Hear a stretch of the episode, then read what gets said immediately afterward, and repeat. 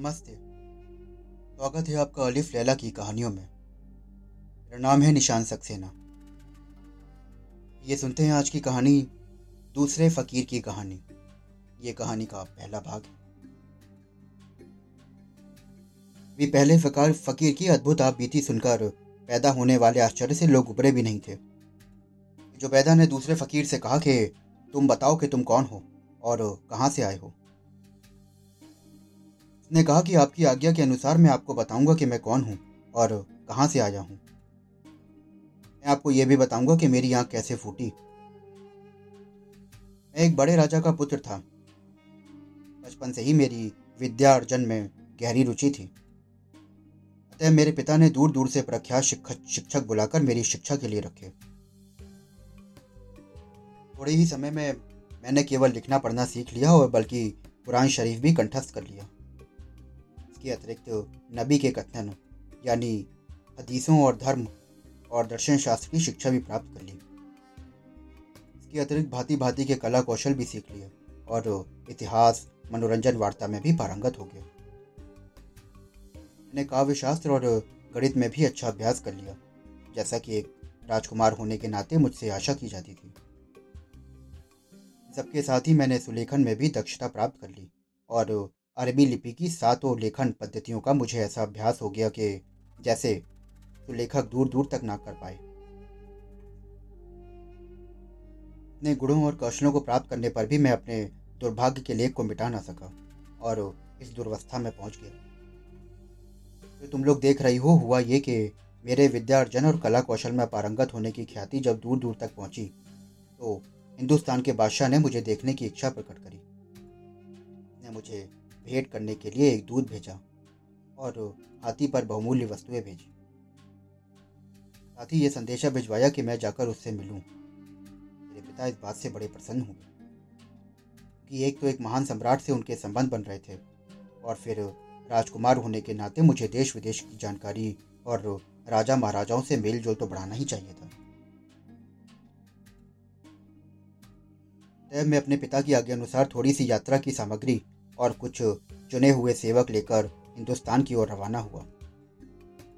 क्योंकि बड़ा, बड़ी सेना ले आने की ना तो आवश्यकता थी और ना ही ये बात उचित होती।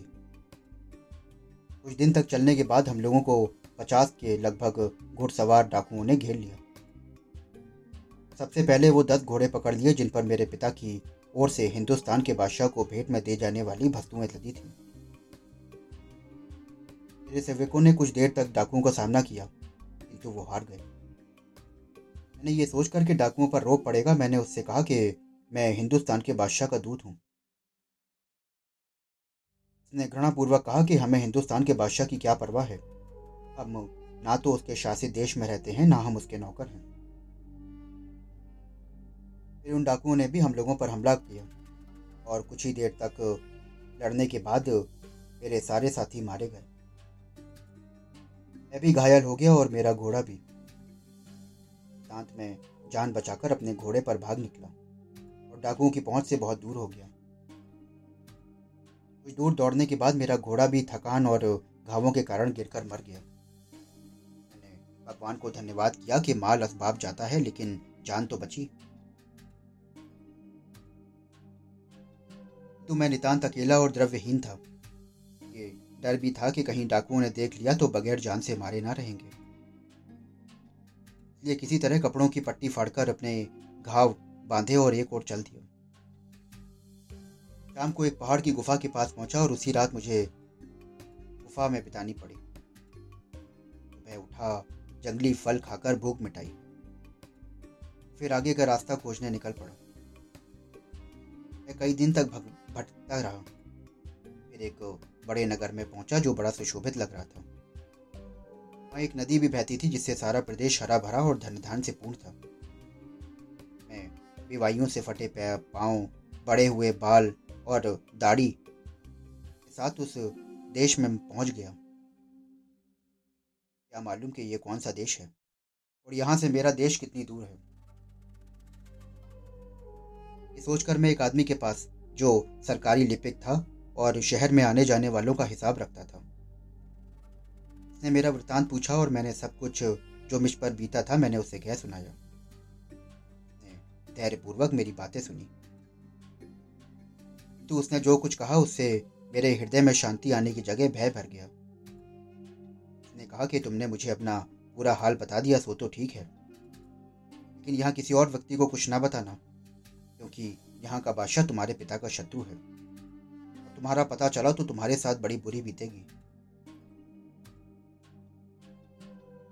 मैंने उस बूढ़े लपिक को धन्यवाद दिया। कि उसने मुझ पर दया दिखाई। मुझे खतरे से चेतावनी दी। मैंने उससे वादा किया कि अब मैं यहाँ किसी आदमी से अपनी सच्ची कहानी ना बताऊँगा। वो लिपिक ये सुनकर बेहद प्रसन्न हुआ। तेरा भूख से बुरा हाल हो रहा था, इसलिए उसने अपने घर में ले जाकर मुझे खाना खिलाया। वहीं ये कोने में लेटकर थकावट दूर करने के लिए मुझसे कहा उसने। जैसा उसने कहा, मैंने वैसा ही किया। जब मेरे शरीर में शक्ति और स्फूर्ति आ गई तो फिर मैं उसके पास गया। उसने पूछा कि, तुम्हें कोई ऐसा हुनर आता है जिससे तुम अपनी जीविका चला सको? मैंने साहित्य, काव्य, कला, व्याकरण, सुलेखन आदि की निपुणता की बात उससे कही। उसने कहा कि यहाँ तो ये सब बेकार है। यहाँ तो विद्या का तुम्हें एक पैसा भी ना मिलेगा। उसने कहा कि तुम शरीर से तगड़े हो। तुम्हें चाहिए कि एक जांघिया पहनकर जंगल में चले जाओ और लकड़ियाँ काटकर शहर में लाकर बेचा करो। इससे तुम्हें इतनी आय हो जाएगी कि किसी का आश्रय नहीं लेना पड़ेगा तुम्हें। दिन इसी प्रकार दुख उठाकर मेहनत करके समय बिताओ। आशा है कि भगवान तुम पर कृपा करेगा। मैं तुम्हारी इतनी सहायता कर दूँगा कि तुम्हें एक कुल्हाड़ी और एक रस्सी दे दूँ। पड़ता क्या ना करता। यद्यपि ये कार मेरे योग्य नहीं था, फिर भी मैंने ये करना स्वीकार कर लिया कि मेरे पास इसके अलावा और कोई रास्ता ना था। दूसरे दिन में मुझे एक कुल्हाड़ी और एक रस्सा ला कर दे दिया गया। मेरा परिचय थोड़े से लकड़हारों से करा दिया गया और कहा गया कि इस आदमी को भी लकड़ी काटने साथ ले जाया करो। लकड़हारों के साथ जंगल में जाता और लकड़ियाँ काटकर उनका कट्ठर बनाकर शहर में बेच लेता।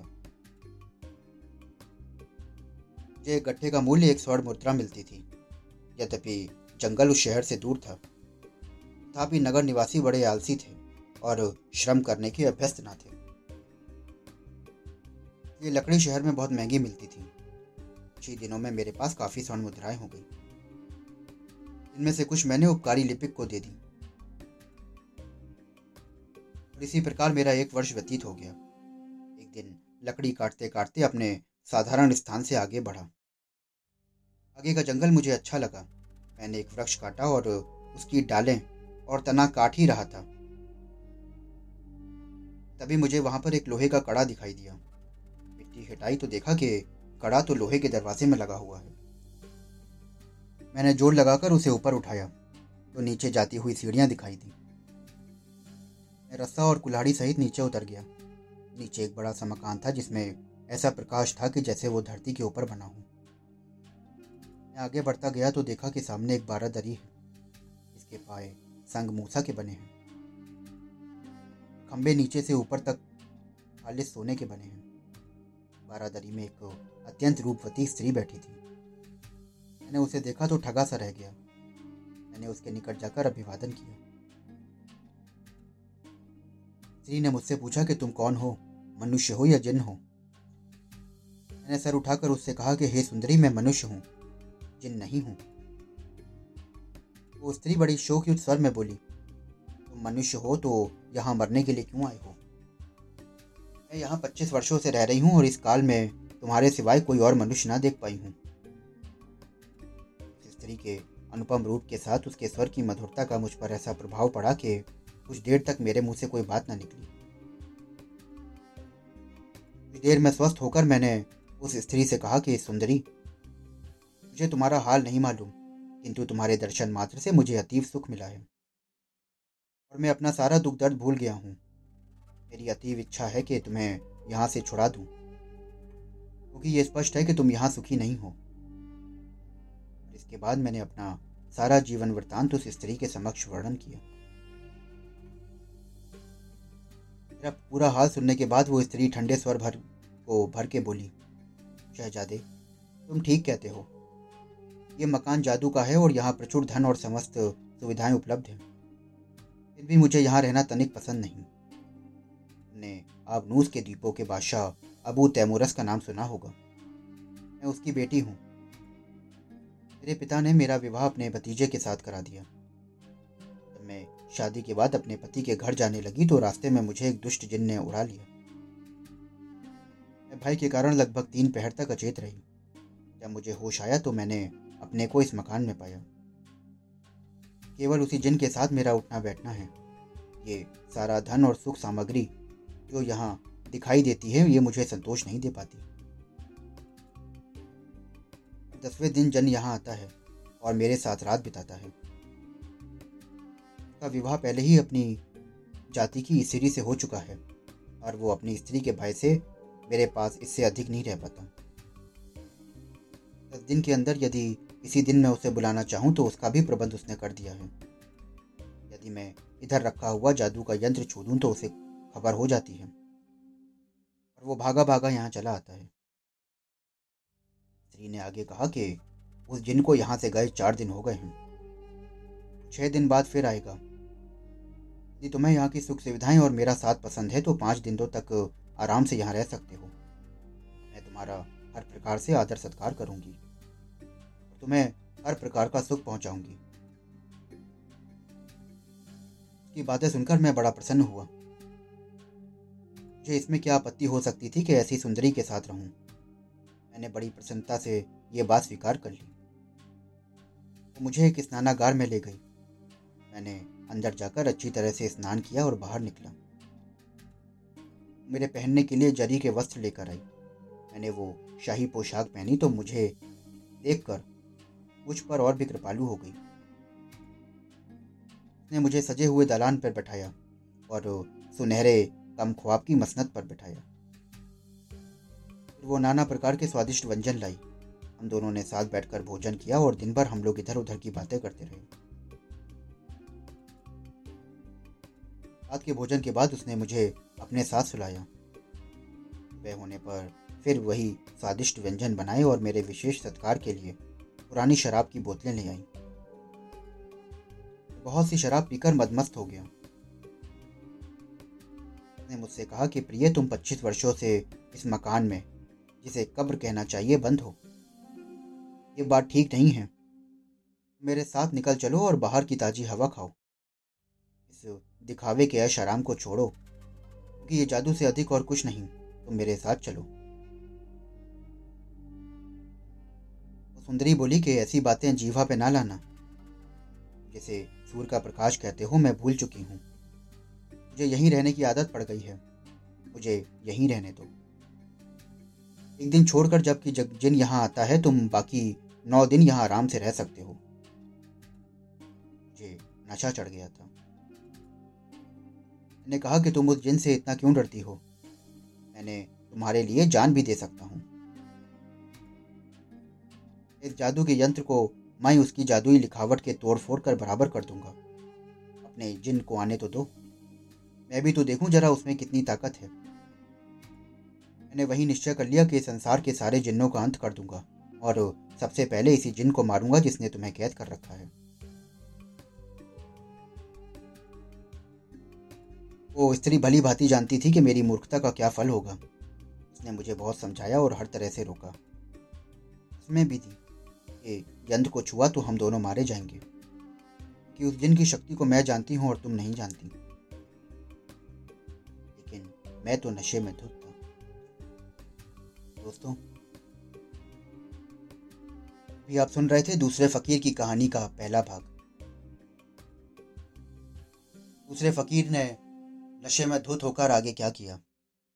इस कहानी को पूरे सुनने के लिए हमारे साथ जुड़े रहें। मेरी आपसे गुजारिश है कि अगर आप पहली बार इस पॉडकास्ट पे आए हैं तो शुरुआत से इसके सारे एपिसोड्स को सुने, ताकि आप इस पूरी सीरीज़ को, हर एक कहानी को समझ पाएँ।